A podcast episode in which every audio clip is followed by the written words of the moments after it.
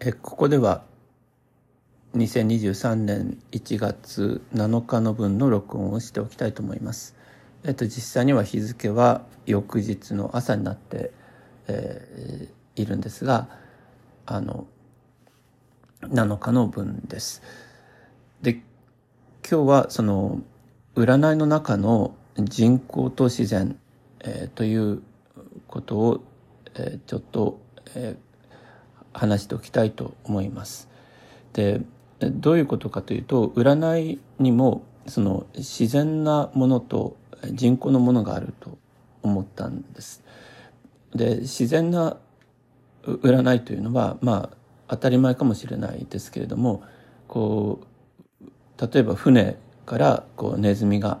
え逃げ出すとか動物たちの動きが、えちょっとおかしいとか、えまあ、動物の鳴き声が何か気になるとかあるいは空を見上げた時に虹がかかっていてでそれが例えば自分が重大な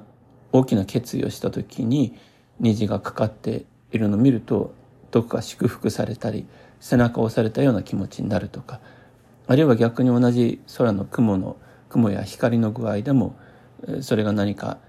災害を予兆してるんではないかとかなんかそういうふうに受け取ることがあるわけです。でそれはその言ってみればこう自然の予兆自然の中の占いというふうに言えるんではないかあるいは占いの中の自然と言えるんではないかと思いました。でそれに対して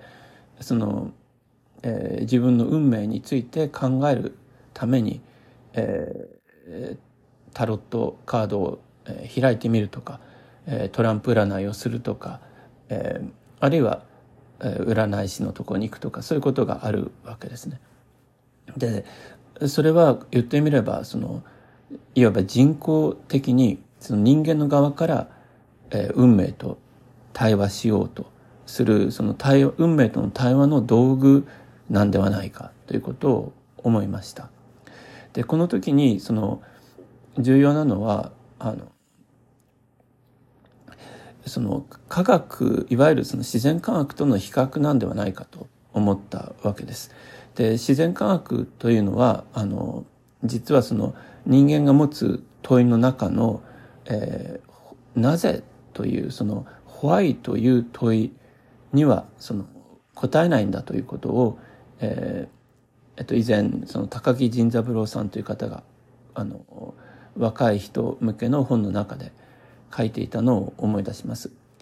えー、つまり科学というのは徹底していかにというその仕組みを、えー、解き明かそうと、えー、するのに対して人間が持つなぜという問いは、えー、基本的には、えー、哲学であったり、えー、宗教であったり、えー、あるいはもしかしたら文学とか、えー、芸術を通して、えー、取り組むものなんだと、えー、いうことです。ででただ人間が実は本当に気になることというのはその日常の中で生きている時にえなぜこの人はこうなんだろうとかえなぜ自分はこういうふうに、えー、なっているんだろうかとかその、えー、なぜという問いが一番ある意味でこう心に刺さる問いと問いとして出てくるんだと思います。でその時になかなかその「なぜ?」という問いに答えてくれるものは少ないんだと思うんですね。で占いにしても実はその、えー、多くの場合は、えー、なぜということを本当に問うのではなくていかに「How」を問うことが多いような気がします。えーどうしたらいいんでしょうかと私は困っています、えー、何かその、えー、ヒントをくださいという時にはそのなぜというよりも、えー、こう how をこう尋ねているような気がします。でその時にあの実は依存というのが出てくるんではないかと思うんです。えー、それはその、えーどうしたらいいんですかといった時にこうしたらいいでしょうという説明があった場合、えなかなかそのなぜそうしたらいいのかというところにまではいかないわけですね。でその依存というのは自然科学の専門家でもそうであの、えー、そのいろいろなあの、まあ、公害があった時とか事件事故があった時にその専門家が呼ばれてきて、えー、こうしたらいいですねというふうに言った時に、なかなかその、根拠というのは、その専門家でないとわからないというふうにされて、一般の人たちはそのどうしたらいいかだけを告げられるとするとそのそこには、不自由なこう不平等な関係が生じるわけです。でその時にあ本当にこう自分の頭で考えて判断したいと思ったらその専門家と同じになる必要はないけれども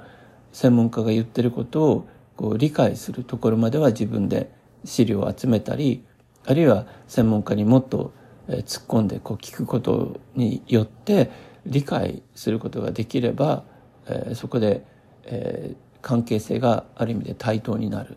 えー、ということができると思います。でその時は一般の人であってもいわばその一般のこう日常を生きる感覚でそのいわゆる市民の立場から意見を言うこともできる、えー、ということになると思います。えー、で占いも実は同じでただその占いをする人のところに行ってどうしたらいいんでしょうかと聞かれても聞いても、えー、そそこで言われたことをそのまましたとすれば非常に不自由な関係になるしそれが宗教の指導者であったり、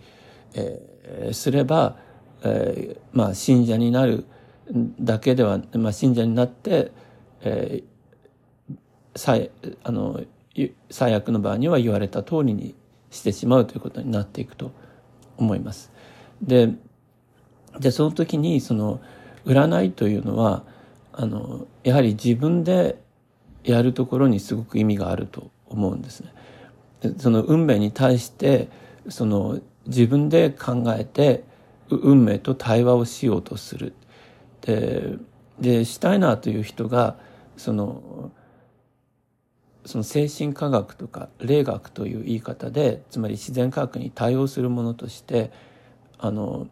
目に見えない、えー、世界のこととか普通はこう宗教や、えー、そのまあ哲学でもそのその本当に目に見えない部分に踏み込もうとしたのはそういったその生まれ変わりとか、えー、死後の生とか目に見えない存在たちとか死者とかそういったその、えー、普通はこう信じるしかないと言われていることをどうすれば考える対象にできるのかということだったと思います。ででそれはそのいわば 信じるためとか、依存するためではなくてむしろ自分の主体性を運命に対しても目に見えないものに対しても獲得していくということだと思うんですね。ででそういう意味でその占いというこう営みというか、えー、人間の、えー、行為を、えー、そのいわばその人間の側から運命に、え、対して語りかけてそれを読み取るという、え、こととしてこう理解していくことが大事ではないかなと思いました。でそういうところでその、えー